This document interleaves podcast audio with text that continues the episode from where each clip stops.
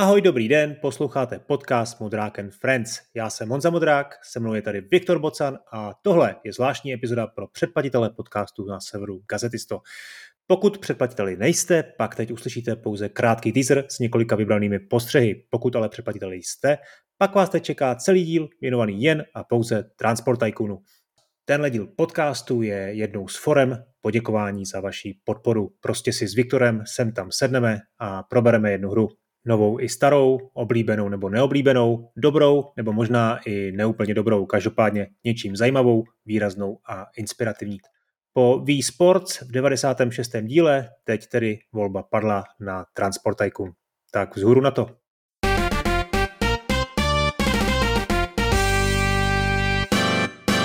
Že vlastně ten Transport Tycoon jako v principech, eh, v core principech je vlastně Factorio že tam taky jako vlastně stavíš něco a optimalizuješ něco a pak se na to jako chceš dívat a jenom musíš jako koukat, jak to všechno krásně běží a vydělává to, to peníze. Jsem, ano, to, to jsem říkal já jakoby v kontextu těch automatizačních her, no, že hraju teďka i nějaký další a mě prostě opravdu baví automatizační hry, nebo hry, kde hmm. prostě hmm. definuješ nějaké věci a pak už je neděláš přímo, protože se dějou sami. A u toho mi došlo právě tohle z toho, nebo zjevný, ale jo, že, že ten přesně, že ten Transport Tycoon je vlastně pramátí těchto her, svým způsobem to SimCity taky, ale tam je to takový jako ještě odosobněný. Jo? V tom SimCity, že jo, ty plánuješ město, to nějak jako potom roste a to vlastně už jako potom dělá samo a ty tam případně hasíš nějaký jako problémy, teda hmm. někdy doslova třeba ty požáry.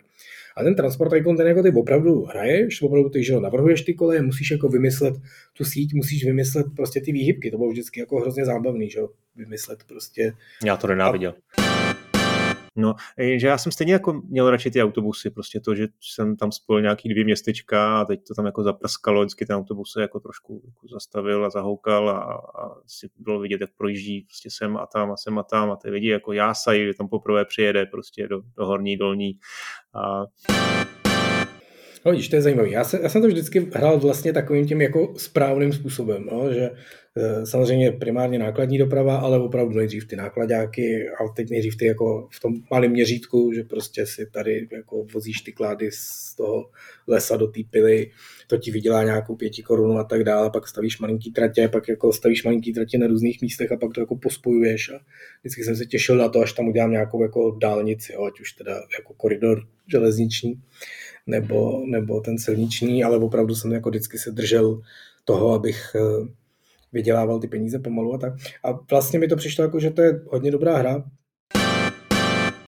No, co ještě bylo zajímavé, je ta průmyslová evoluce, to, jak, eh, nebo ta dopravní evoluce, jo, to, jak se vlastně postupem času, jak, jak jsi tu hru hrál, tak se jako vylepšovaly ty, ty možnosti a ty, ty vynálezy a vlastně to začalo v roce 1930, si myslím, a končilo to 2030, pak se to dalo hrát dál, ale tady během toho století vlastně tam byly, tam byly nové technologie, čo, začalo, to, začalo, to, začalo to nějakýma parníma lokomotivama, potom tam byly ty uh, rychlejší, rychlejší, elektrický a tak dále, a tak dále, letadla, stále lepší letadla a podobně.